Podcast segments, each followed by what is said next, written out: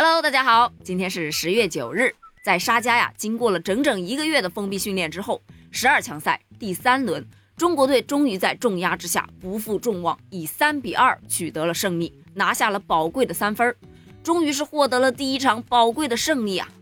整场比赛呢，过程可谓是跌宕起伏，在最后的20分钟，中国队员体能下降，被越南是连续反攻，10分钟之内就攻进了2个球。全靠队员们的奋力拼搏不放弃，才凭借着最后的一个绝杀保住了胜果。今天下午呢，中国队再次乘坐包机前往沙特阿拉伯吉达，开始备战13号和沙特的比赛。日前呢，沙特队的主教练皮季在接受媒体采访的时候，他表示称，下一轮是本组最强球队和本组最弱球队之间的对决。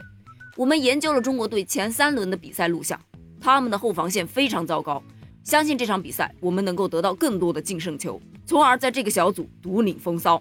哈，沙特的狂妄对于国足来说是一件好事儿。当然，已经3连胜的沙特呢，有这种狂妄的资本。但是中国有句老话叫做骄兵必败。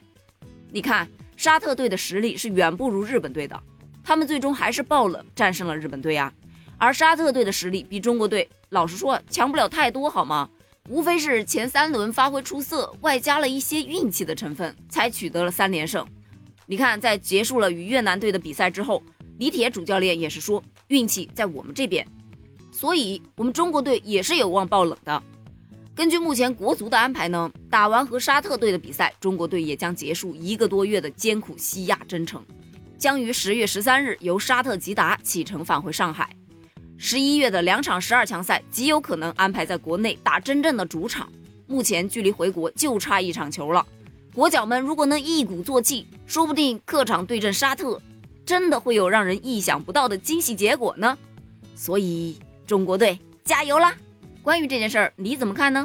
欢迎给我评论留言呢，我们下期接着聊，拜拜。